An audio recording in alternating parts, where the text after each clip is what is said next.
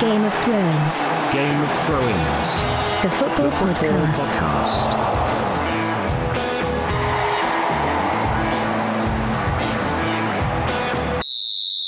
Hello, and welcome to episode 15 of Game of Throw-Ins. I'm your host, Jack McCardle, and we are back. We are back. Apart from Gertrude, we are back. I'm joined this evening by Phil. Hi, Phil. Hey mate, how you doing?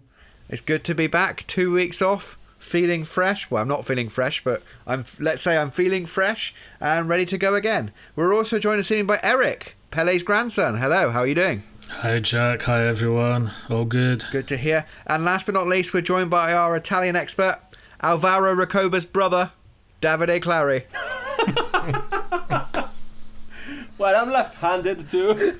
Hi everyone.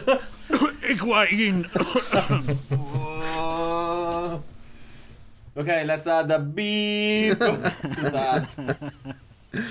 Davide will no doubt have something to say on the Champions League, or more likely, he'll be in the Europa League chat with me later on. But we're going to start with the Champions League. Um, the draw for the round of 16 was on Monday. Threw up some interesting ties, and we're going to go through and talk about them. Um, first of all, we have an intriguing tie um, between Borussia Dortmund and PSG. Dortmund just about made it through the group with Barcelona at the expense of Inter. I'm sorry to say, Davide. How do you see this one? What what do you see? What do you see happening in this one, Davide? I think um, Borussia has chances. I really see. I think Borussia has chances. Uh, on on paper, PSG is much a better team, but Borussia's organization uh, and uh, offensive football can put some difficulties into into PSG.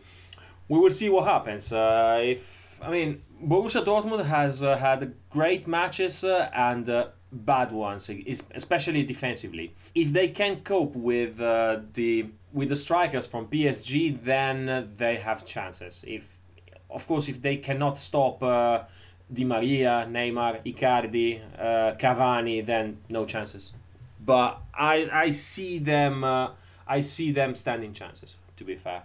Well, Neymar will be missing in hmm. at least one of the times. Yeah. I was just going to say that. Because it will be around March 11th. Yeah, of and course. We all know that's his sister's, Sister's birthday. birthday. Too important. Much more important than our Champions League. Yeah, yeah, yeah. And the last five seasons, he was quotation marks injured. So, yeah, we all know he will be missing there. I'd say Dortmund have a chance if they can prevent defensive errors like we've seen before and if Bürki can keep performing with or without Sancho. But I think PSG will squeeze through. It's going to be tough. I think PSG, the one doubt we have about PSG, we know they're full of talent, but do they have the kind of mentality to go far in the Champions League? They keep losing it. They even lost to Man United in the last last year's quarterfinals, and you had to really, really play badly to to lose to United.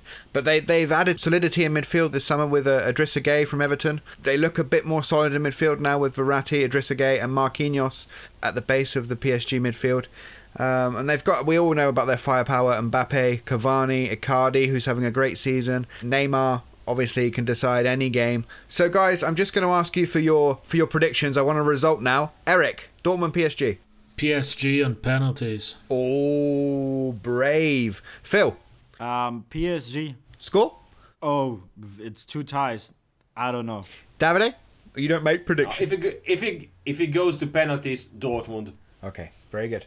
Uh, moving on to the next one now. Tottenham against RB Leipzig, and I was very, very intrigued by this game. I think this could be uh, this could be quite a good one. Obviously, the Mourinho factor at Tottenham. He's got them organised. They're doing very, very well. Um, just one loss in four games under Mourinho. Red Bull Leipzig, as much as they are hated in the footballing world, especially in Germany, have a great manager in Julian Nagelsmann now, and are riding high in the Bundesliga, looking like a title contender this season. Phil, how do you see this one going? Dear Jose, please, please, please, please, knock him out.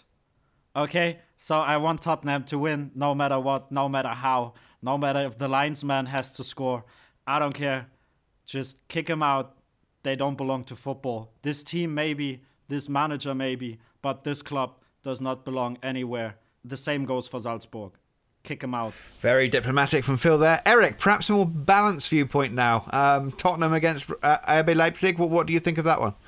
I think Spurs will go through. It'll be a tight one. Uh, Leipzig are doing really well. They seem more mature under Nagelsmann, but I think the Mourinho factor and Spurs are gaining momentum now. Definitely. And Davide, no need to ask you. With the Mourinho factor, I think you'll predict maybe 17 0 to Tottenham. Well, I hope so. Of, of course, I support uh, God, but I still think Tottenham needs something, some addiction to the to the team to compete uh, to different levels, and uh, we don't know what's going to happen in a, in a couple of months. I mean, uh, except Liverpool, uh, the competition in Premier League is really really tight. Tottenham is still close to the second place, so they could uh, gain points, and we we really don't know what's going to happen in a couple of months.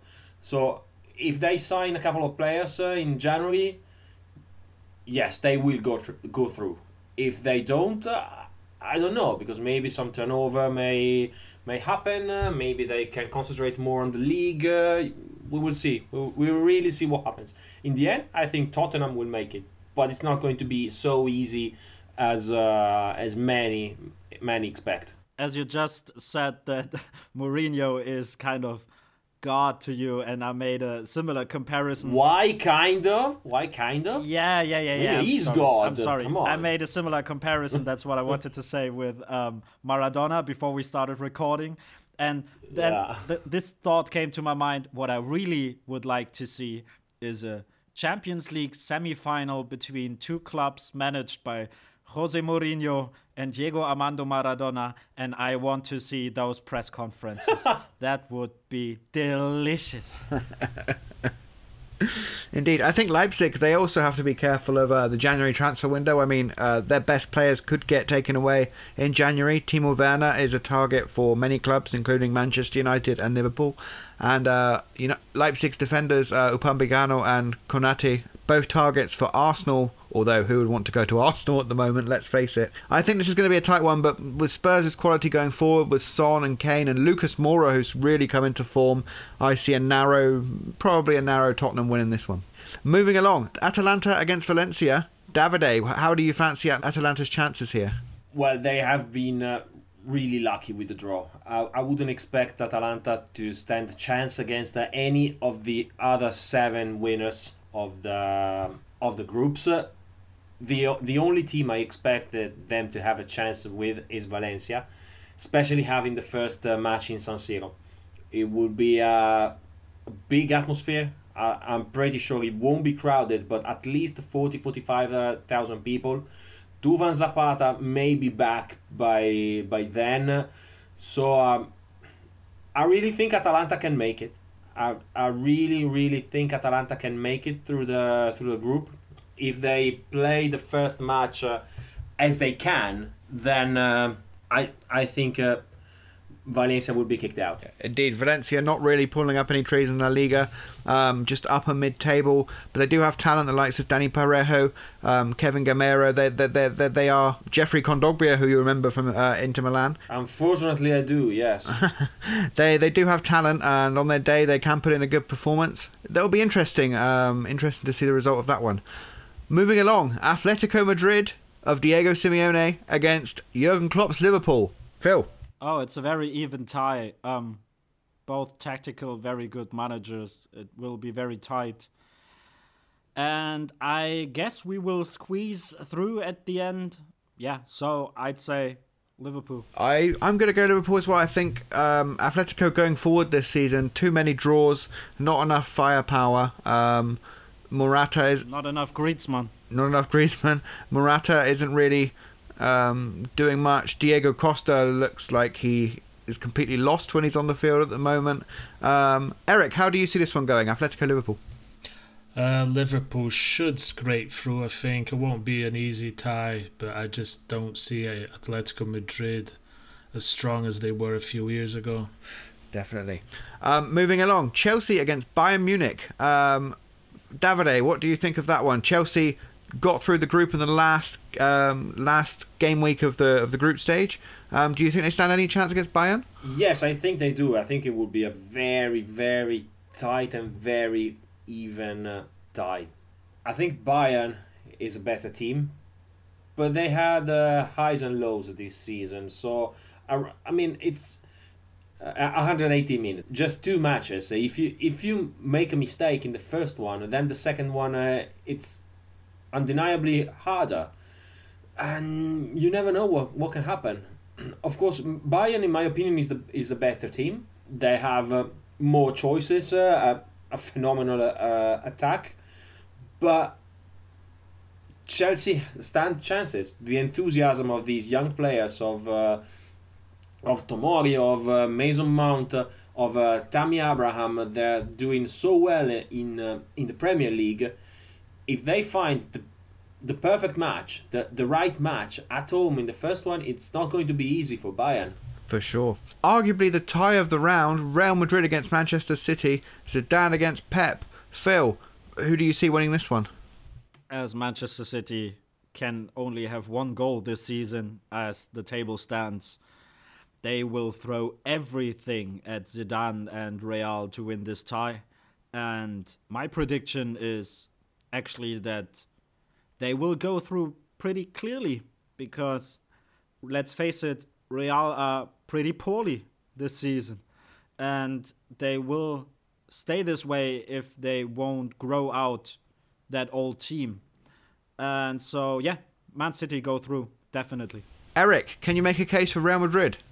Not really. I think basically if Laporte comes back and is fit and City don't suffer any injuries to Aguero, De Bruyne, I can see City going through.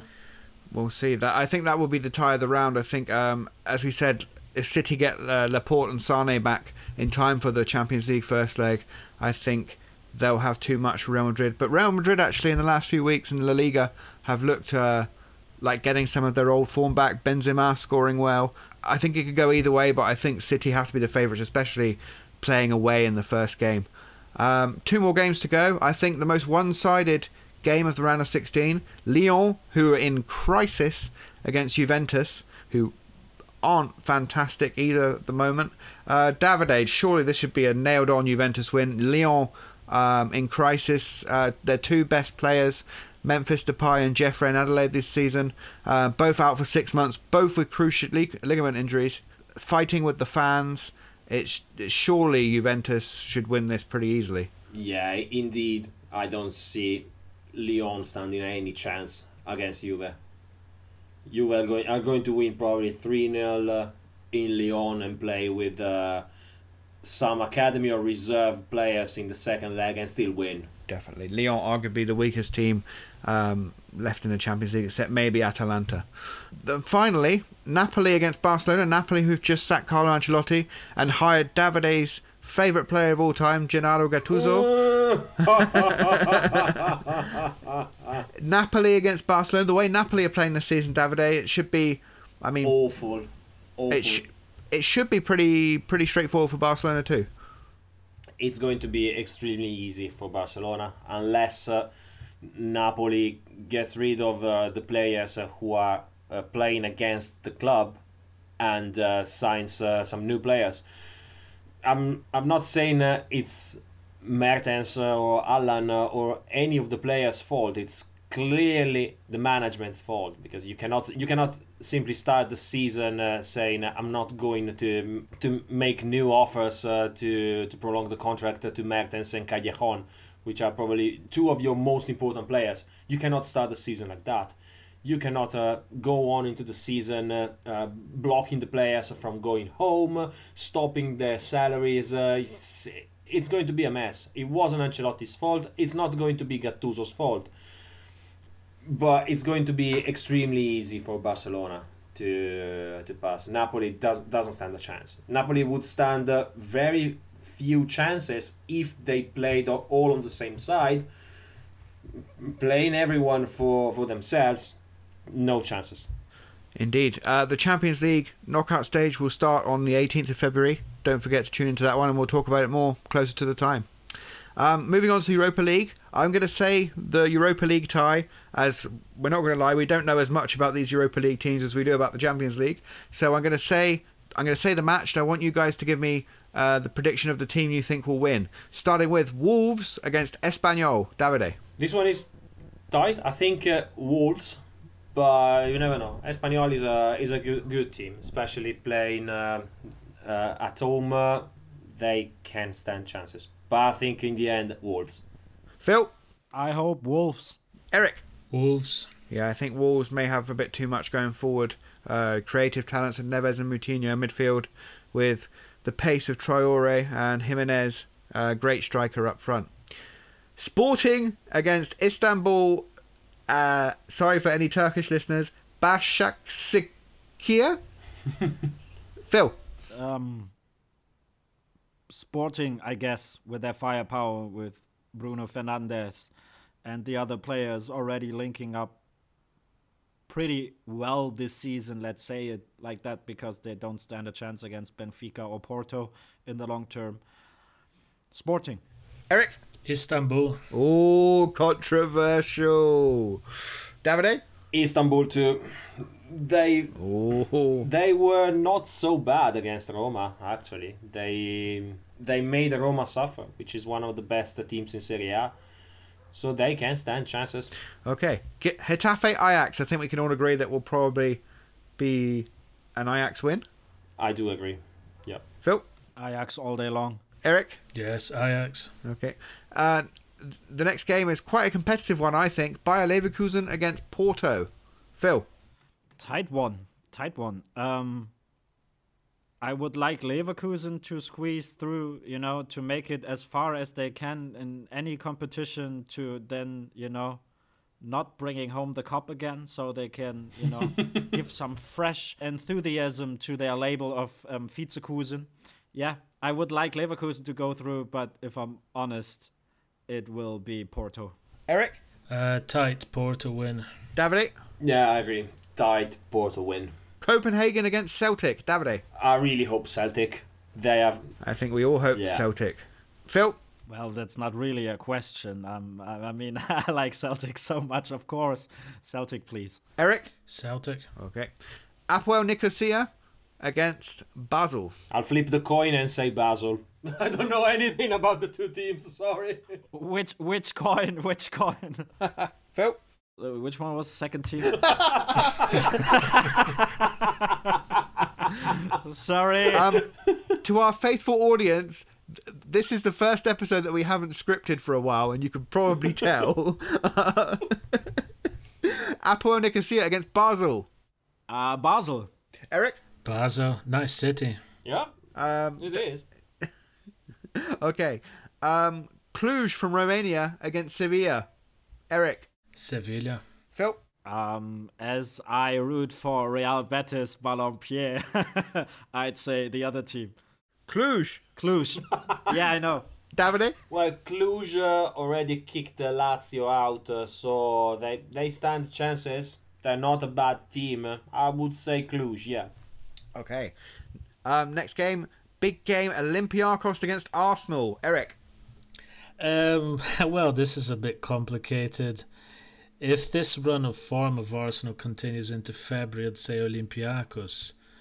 But if Arsenal sort out their managerial situation, who knows? But I'll go for Olympiacos. Olympiacos are at home at first, um, which will give them a clear advantage. They're very good at home in Athens. Phil, what do you think? As I predict the January transfer window to be an absolute soap opera and drama at Arsenal with the whole ma- managerial situation and the players, I'd say Olympiacos. Okay. Davide.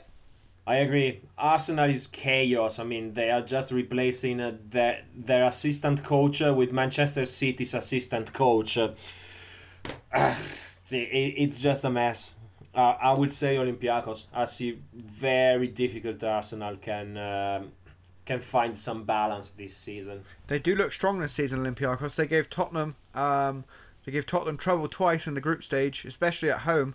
Um, so I think Olympiacos could. Uh, is it even an upset anymore if Olympiacos go through? I don't know.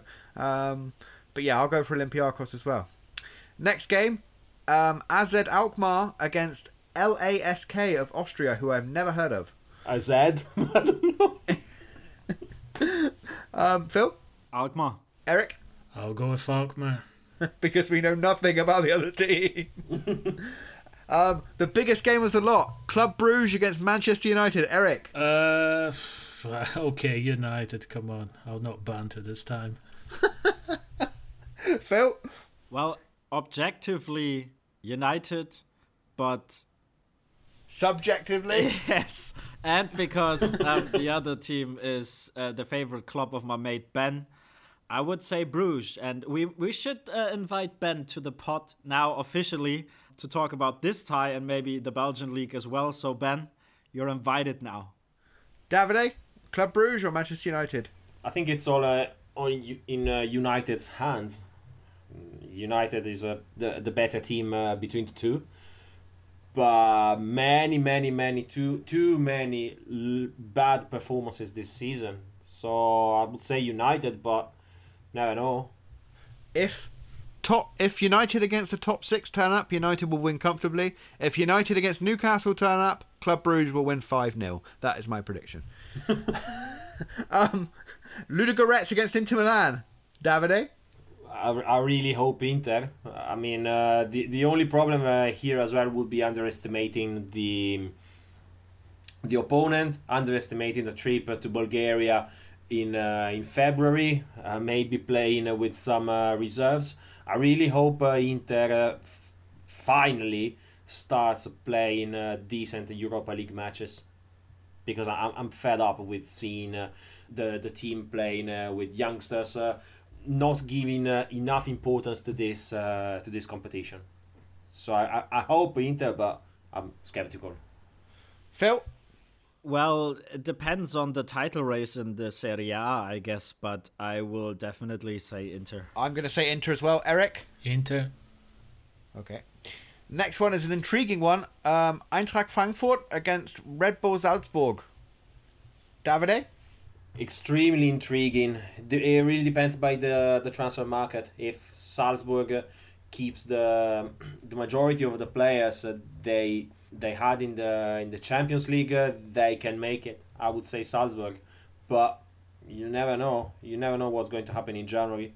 If they sell some important players, maybe to Leipzig as well, then uh, they it can be an easy one for Frankfurt. Phil. Well, they will definitely sell Haaland, as he already was in talks with uh, Leipzig, United, and uh, Borussia Dortmund, all confirmed. And now he has the choice between, um, yeah, three clubs. Um, but to give you a little background of the uh, German view of the supporters of Frankfurt, they are um, very firmly against marketing clubs like Red Bull. They have uh, shown their disagreement with their involvement in, in club football before with Leipzig, and they will show that with Salzburg again. And as they are kind of the brother club of uh, Chemie Leipzig, I would always say Eintracht Frankfurt, as they are one of my favorite clubs from, from Germany. Eric, uh, Salzburg had a great group stage, um, narrowly missing out to Liverpool and Napoli. Um, very, uh, quite a few exciting players. Um, who do you see going through in this one?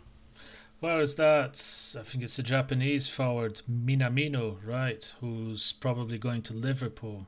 So they should be selling a few players. But hey, I'll go with Salzburg just to make Phil happy. I love you too, mate. The next one is also a very, very high level Europa League match. Shakhtar Donetsk against Benfica. Davide. I would say Shakhtar, mainly because uh, playing in Ukraine uh, in February is a is a mess for everyone. Definitely. Phil.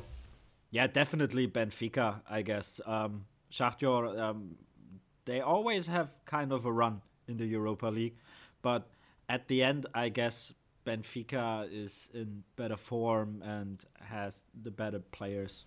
Eric. Benfica. Okay. Just three more to go. Uh, Wolfsburg against Malmo. Phil. Malmo, they were very, very good in the group stage, and um, there was kind of a motion picture like end to the career of uh, Markus Rosenberg uh, when they played the last game of the group stage and he scored twice, including an injury time winner. So uh, I, I'd go with Malmo. Davide. Yeah, I'll go with Malmo too. Eric? Malmo's the supporters that want to kill Ibrahimovic, right? After the Hammarby. Malmo! Come on, Malmo! yeah, I'd go with Malmo. Okay. Um, Roma against Ghent. Davide. Roma. Unless they keep uh, having injuries. if someone comes back, uh, Roma. No, no doubt. Phil? Roma, of course. Eric?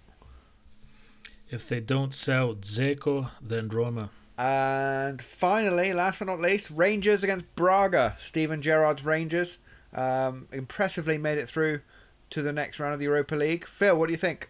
Can't be objectively. Uh, although I, I uh, definitely support Celtic when it comes to Scotland, um, I want Stevie to be successful. So, Stevie. Davide? Yeah, I think Rangers have the better team. So, although I will support Braga because I love Celtic, I think Rangers will make it. It'd be interesting. Um, of course, these games will be played. The first legs will be played on the 20th of February. Um, it should be interesting. Moving along now, and we're going to talk about managers who hold symbolic value for teams, but who turn out really not to be brilliant managers in reality. Um, we're going to use the example of Jurgen Klinsmann, who's moved recently moved to Hertha Berlin. Um, Phil, I, I know you idolise Klinsmann as a player, but as a manager, he, he, he had he had um, he had time at Bayern. He coached the U.S. national team. You think he's there just because of his name? Well, I think so. In a way, yes, it's because of his name, but in another way, no. And I'm keen to explain that. Um, Jürgen Klinsmann, I think, is the perfect manager for a national team, a team that comes together every other month, every couple of months, every three or four months, sometimes even, and then he can, you know, push those players and and get the best out of them you know. And he's a very good motivator and he he really understands how the brains of football players work as he was such a great player himself. But at the end he's not good as a club manager if he has not a Jogi Löw at his side who's doing the tactical work so for Hertha I think this time he will give the players what they need to finish as good as they can until the end of the season. But I don't see him as a long term solution. And I'm pretty sure his connection came with his son playing for Hertha as third choice goalkeeper last year. And he signed um, Arne Friedrich, the former German international, as his um, I think it was called project manager or something like that. So very, very much Jürgen Klinsmann, very much 21st century. And he has Andreas Köpke, the former German international who was the goalkeeper of the team that won Euro 96 in England. As he's actually the goalkeeping coach of the German national team, but he is kind of now on loan um, at Hertha, fixing that hole. If you look at this this team of, of coaches and at Klinsmann, there is no Jogi Löw I can see inside of that team. So my prediction is if he can give the players the motivation and energy to really, really, really give everything, at least for the shirt, which is sometimes missing at Hertha, then they can, you know, rescue their season. But at the end, Jürgen Klinsmann is a symbolic figure for some club like Hertha BSC Berlin, and I don't see him at this club beyond next summer. Very interesting. Uh, uh, Davide, what is it about these managers? You, the, we we talked before the podcast about certain managers who walk into big jobs. Klinsmann was at Bayern. Um, Gattuso now maybe is a good example um, at Napoli.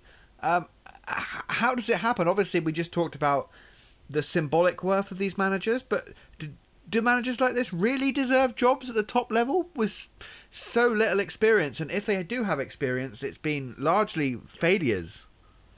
Yeah, I mean, Gattuso. I can kind of understand the choice of Gattuso because uh, uh, Napoli wants a a coach that maybe not uh, the best tactically, because the team knows perfectly how to play.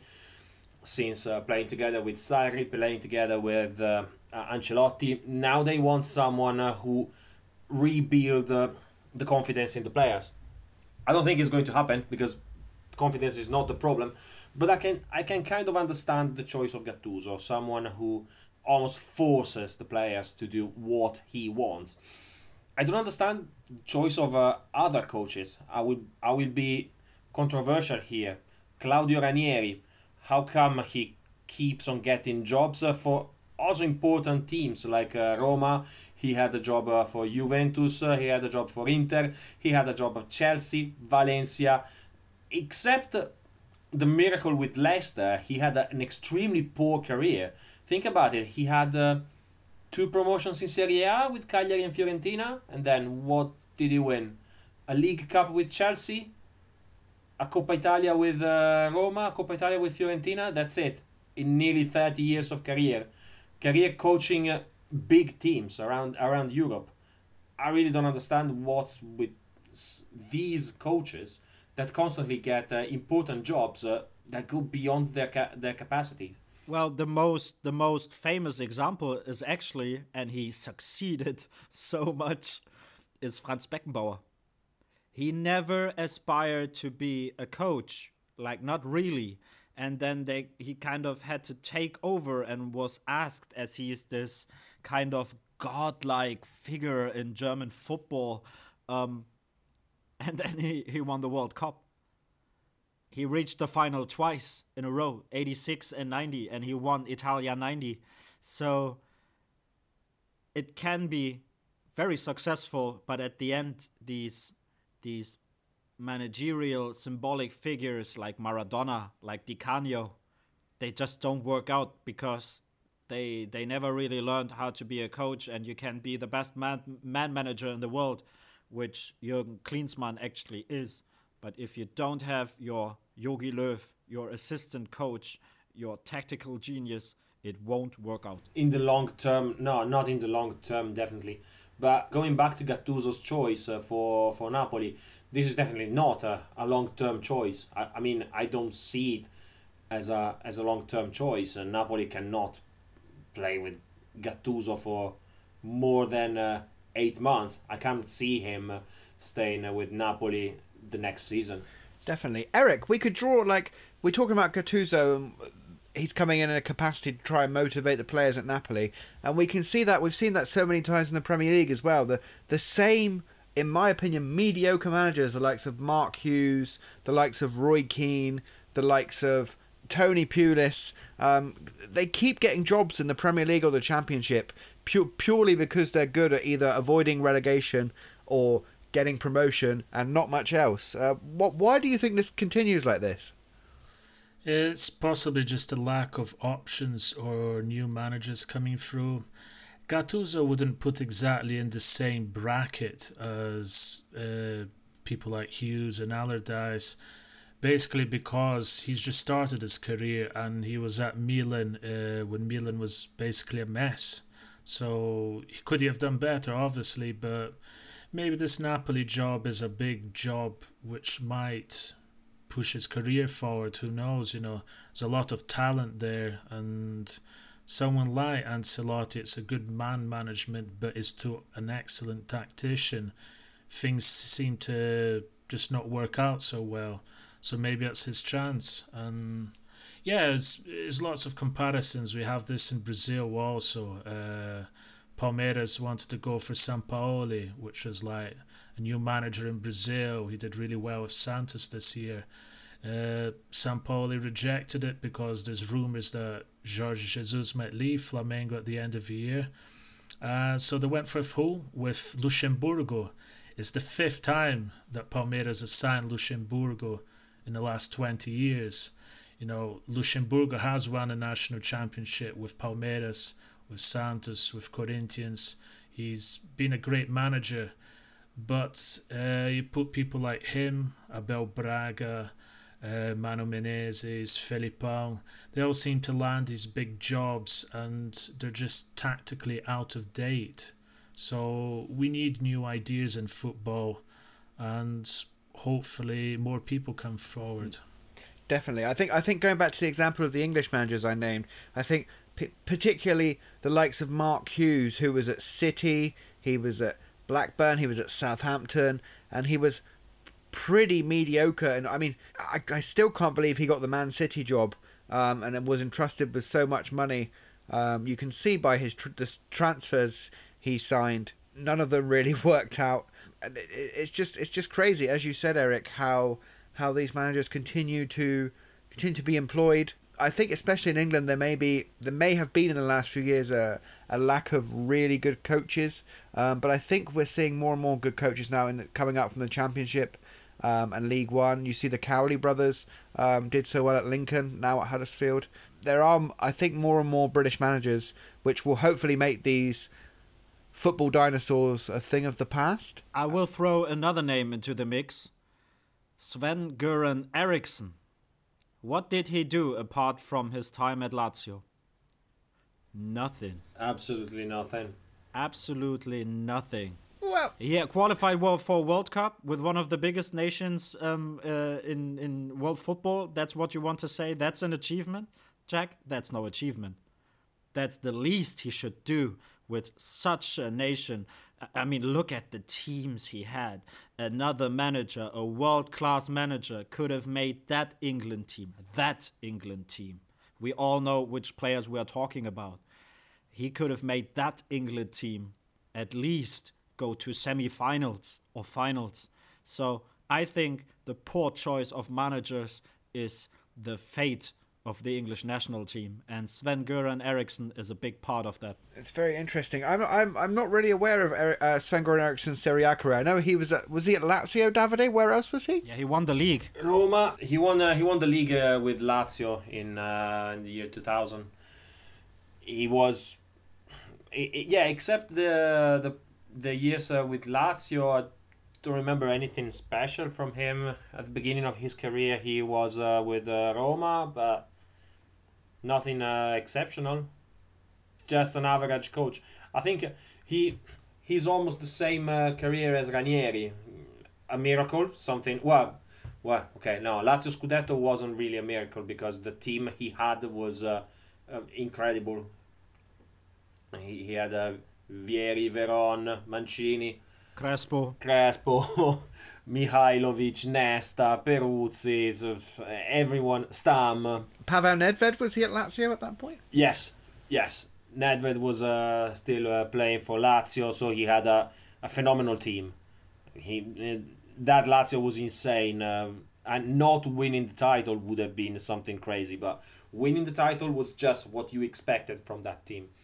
That's the only Lazio team I ever liked. Yeah, that was. I mean, they played. They used to play so well. They had uh, the the amount of talent they they they have. In, even considering just Mancini and Veron playing together was was a joy. Was it was a joy to watch uh, Mancini and Veron playing together. Definitely. So yeah, Um, moving along now, we're going to do our weekly top 11. And this week, we're going to do top 11 football movies. Um, there have been some great football movies in the past, um, which we're going to mention. There have also been some pretty dodgy football movies, um, especially some sequels. Goal. Um, we're going to start. We're going to start our top 11 with. Goal. We'll start with goal, okay? this is what happens when you don't have a script. Right, well, go. Uh, was a guy, a Mexican immigrant, um, that wanted to play in the big clubs, so he was trying his life out. He did a trial with Newcastle. It kind of worked and didn't work out. Uh, it's a complex story. In the end, he made it, but it's a really interesting story. It's about, you know, all the difficulties that players do when they go overseas, try out a different life, uh, when they're far away from their family. Uh, and I'm sure you, Phil, could give a wee bit more of idea because you actually watched the film. you described. you, you almost described the Ali Diaz story. okay. Um, yes, I thought you watched it too because it's Newcastle, but I guess you have to focus on not being so so poorly in the Premier League. You can't watch any movies. Absolutely. Goal. Yeah, it's a very Hollywood story at the end, and it's I think it's American made even. He's Mexican. He's basically just playing uh, Sunday League in the states, and then an agent from Newcastle sees him play, and you know he's a special kid, blah blah, etc. He comes to Newcastle, has problems, and so on, and um, yeah, as as Eric told the story pretty good, um, but the good thing about that movie is how close to the club and to the players this first movie was made. I mean, apart from uh, Gavin Harris, you could see Shearer and I think at that time even Kluivert and those players. They, I mean, they really shot scenes together with the actors and um, they made this kind of motion picture work on the on the pitch and we have seen a lot of crappy recreational scenes of, of football being played in movies. But this one was good because they used the camera techniques at St. James's Park and other stadiums in, in, in, in high fixture Premier League movies and kind of included him into those matches, those real matches you can see Steven Gerrard winning a tackle, and in the next scene, you're seeing him running by. Santiago Munez, I think, was his name.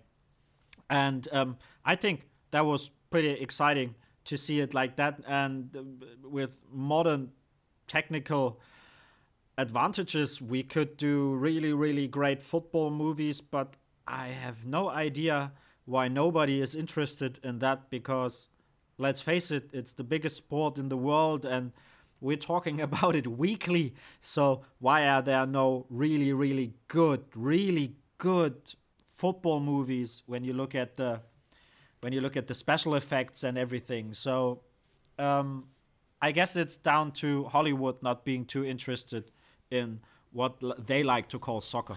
I, I, know it's also down. We're, we're living in the age of the football documentary now with Amazon Prime and Netflix showing us kind of exclusive behind the scenes footage of, of so many different football clubs. So I think that could play a part. Um, I'm going to go next, and this is a film called uh, Jimmy Grimble. Um, I used to watch this with my dad when I was very young. Um, it's kind of a late 90s film about a kid who's bullied at school. Um, he's a Man City supporter and he's bullied by everybody else at the school who supports United. Um, this was back in the, Did you like it because you were the bully? I would. I bet he was the bully. I, I, he was the bully. He He supported always the bully. just so- acts nice. I bet he was terrible as a kid. well, Yeah. back then I would have just felt sorry for City, but now City are just feeling sorry for us. But uh, yeah, he he against the odds he gets a trial at Man City and becomes it's the classic happy ever after story. Um, but it's a really nice kind of heartwarming film. Um, it's not particularly well known in the UK, but it's a great kind of niche football film that's definitely worth a watch. Um, especially if you if you have maybe young children or a younger brother who's really interested in football, it's a kind of nice, heartwarming, idealistic kind of not a Christmas film, but something that will something heartwarming for this time of year maybe. Davide, I just decided. I just decided I will watch Jimmy Grimble instead of Home Alone this year at Christmas. there we go. there we go for all you football fans out there sick of the same old Christmas. New tradition, everyone. For all the football fans sick of Christmas movies, Jimmy Grimble is the one to watch this Christmas. Davide, excuse my pronunciation here. Um, l'allenatore nel pallone. L'allenatore nel pallone. Repeat with me. L'allenatore nel pallone. L'allenatore nel pallone. Good. You don't have to do the accent. So this is a very valid reason for everyone uh, to start learning Italian. L'allenatore nel pallone is one of the most uh, famous and one of the most important movies uh, in Italy. It was made in 1984, so right after the vic- the World Cup victory, everyone uh, was uh, on a buzz for for football. And this was the first experiment in Italy in which uh, professional players uh, actually had a very small roles. So we can even see an, a very young Carlo Ancelotti playing uh, alongside uh, the the main actor, which is uh, Lino Banfi, very famous Italian comedian from the 70s uh, to nowadays. I think he just stopped working a couple of years ago, but he's in his 80s. This is a movie about football, about Italy, about Italian football, and about all the Italian, the, the typical uh, scams that Italian people uh, uh, try to do, try to, to do to survive. Two, two fake agents uh, even um, convinced the, um, the coach of this fictional team called uh, Longobarda to fly to Brazil to sign Junior, to sign Junior with, with an autograph of the player and and then they ended up signing a young talent uh, that m- made a made a storm in Serie A. Yeah, read like told like this, uh, maybe doesn't sound very intriguing, very interesting, but trust me, it's hilarious. That that movie is hilarious. Even uh, people who don't like football uh, uh, normally love that movie, and there's a reason why after 35 years it's still one of the most uh, loved movies in Italy. So remember l'allenatore nel pallone. I hope there's a version with subtitles. I think so. Yeah, I think you can find uh, subtitled versions maybe on Amazon uh, or or stuff like that. Uh, we, us at Game of Throw-Ins, we do not condone illegal streaming, of course. Uh, never. Sorry, I don't. never I never stream- heard about that um, that shop. Pirate Never, Bay. never heard Yes, about exactly. you should never, kids, kids, don't illegal stream. Do drugs instead because illegal oh, no, streaming no, is no. very oh, bad. no, no, no. Piracy, piracy kills football. Never, Piracy, never done that. We're, we're so, so loyal to is- the state and to the law. piracy Oh, no, I would never do no, that. Beat no. that. Should we beep that? nah, nah, we, nah, nah, nah, nah, nah, nah, nah. This is an, uh, this is an over 18 Yes, podcast yes. here, so And I made Alvaro Recoba's brother laugh. So I've been I've been laughing for the la- for the last fifty two minutes. we're moving along now. Bend it like Beckham. Gonzalo. oh, for Phil, uh, beep this one. Bend it like Beckham, Phil. A, a, a British classic. Yeah, actually, it is. Um, sweet story. And to me, the most important thing is it made a stand for women's football, which is important. And it obviously kickstarted Keira Knightley's career. Sweet movie, very idealistic as well. But I love it. Um, the message is great. And yeah, everyone, I think, knows that one. Definitely. Um, Eric, The Damned United. Absolutely great film. Yeah, it's really good. Uh, this one I've actually watched. Um, basically, it's based. That helps, Eric. I know, I know. It actually gives a bit more context when you watch it. but yeah, it's a clash basically between two different styles between uh, Leeds United of Don Revie and the Derby of Brian Clough. So Don Revie used to have a real physical side. They had good players, but they used to be that really strong side that just basically beat other teams. Uh, then Don Revie left to go to England after Alf Ramsey didn't qualify for the World Cup. And Brian Clough went in, but because of all the animosity that they had and all the fighting back in the days of Leeds United against Derby, he didn't last a l- long at club. I think it was less than two months or 44 days or something like that. Can't remember. But it's a really good manager and it just shows a different style. And Brian Clough, after leaving Leeds, he then went to win a European Cup with Nottingham Forest. Twice, I think. Indeed. Indeed. Um, moving along now. The Football Factory, which for me is the worst hooligan film I've ever seen. Phil. Well, I thought it was hilarious, but I guess that's um, just down to taste. Well, it that one kickstarted Danny Dyer's career, um, especially for a brighter audience outside of the UK. Then they followed up with the documentaries about um, real football factories. Um, I think it's a it's a funny movie, but still has a has a message to tell, and at the end is anti-violence without you know pointing the finger, without doing it teacher style, and or preacher style, which is even worse. So I like it. It's funny. Give it a try. If you don't like it, well, that's your problem.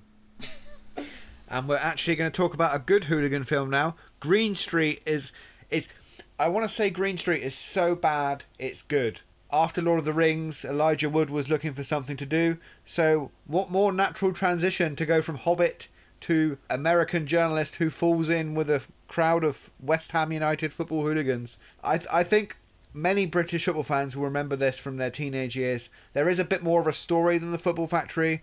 It's it's it's still I think it's still terrible, but it's I don't know. It's a bit more watchable. Um, but I definitely It's a classic. it it, It's a trashy classic. it, it, it is it is it is a good story. I do I do think the storyline is good.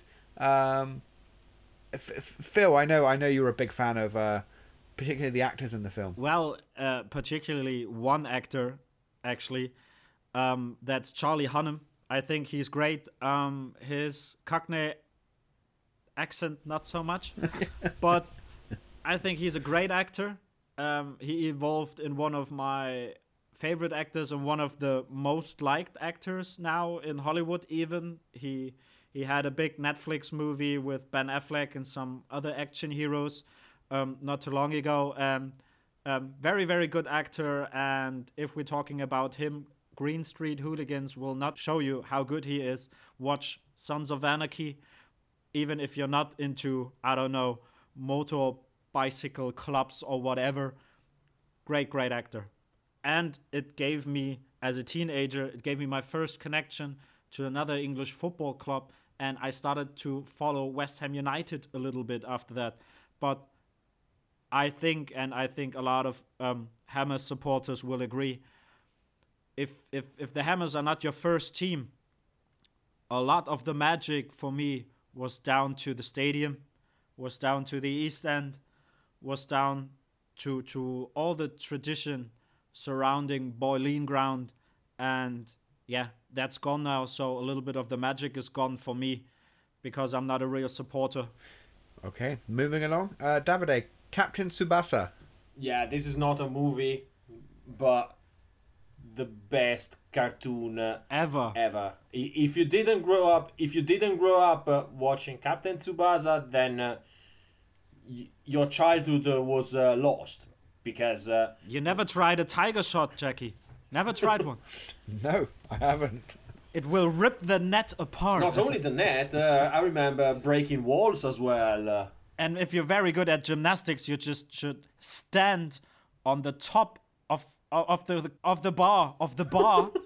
you know the goalkeeper who stands on, on on top of the bar, and then you know then he can like cat like reflexes. He he I don't know. It's it's crazy. It's super crazy, but at the same time, it's awesome and it's so football and.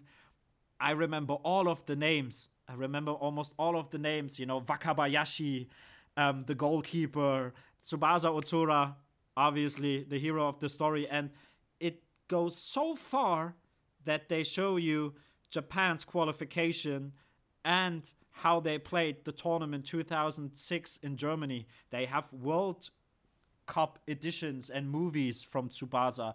Everyone who wants to introduce their kids to football, show them Captain Tsubasa. definitely. Indeed. Uh, Phil, your next one is Will. Ah, cute little story. Um, I like this one because it's about the 2005 Champions League final in Istanbul, and Small Will is um, a Liverpool supporter who went to uh, he went to to a monastery school and for three years and then the reds reached the european cup final and his father passes away and then he wants to fulfill his dream anyway. And steven gerrard and kenny dalglish have guest appearances and it's a it's a cute cute little movie um, it's f- more for kids i think or for family than for for diehard uh, football ultras but it's a cute movie Don't uh, don't assume that football ultras don't like cute movies too. okay, and to finish off the top eleven, we're joined by uh, uh, Basti. Hi, Basti. How are you doing? Hey mate, I'm fine as I'm on holidays now and I hope you're alright too. And I understand there are three movies uh, you'd like to talk to us about today. Um, first of all, when Saturday comes. When Saturday comes, it's from 1996 and is it's uh, kind of a mid 90 Jamie Vardy story about uh, a non league player who worked a day and spends more time on booze and sleeping around than fulfilling his talent. Uh, however, uh, he got uh, a trial at his favorite club, Sheffield United, and yeah, if I would tell more, I would uh, spoiler too much. So yeah, just give it a go and and watch it. Yeah, the film isn't without the odd cliche, but it's pretty good, and yeah, it's pretty good for a movie about football, I would say. Two movies, sorry.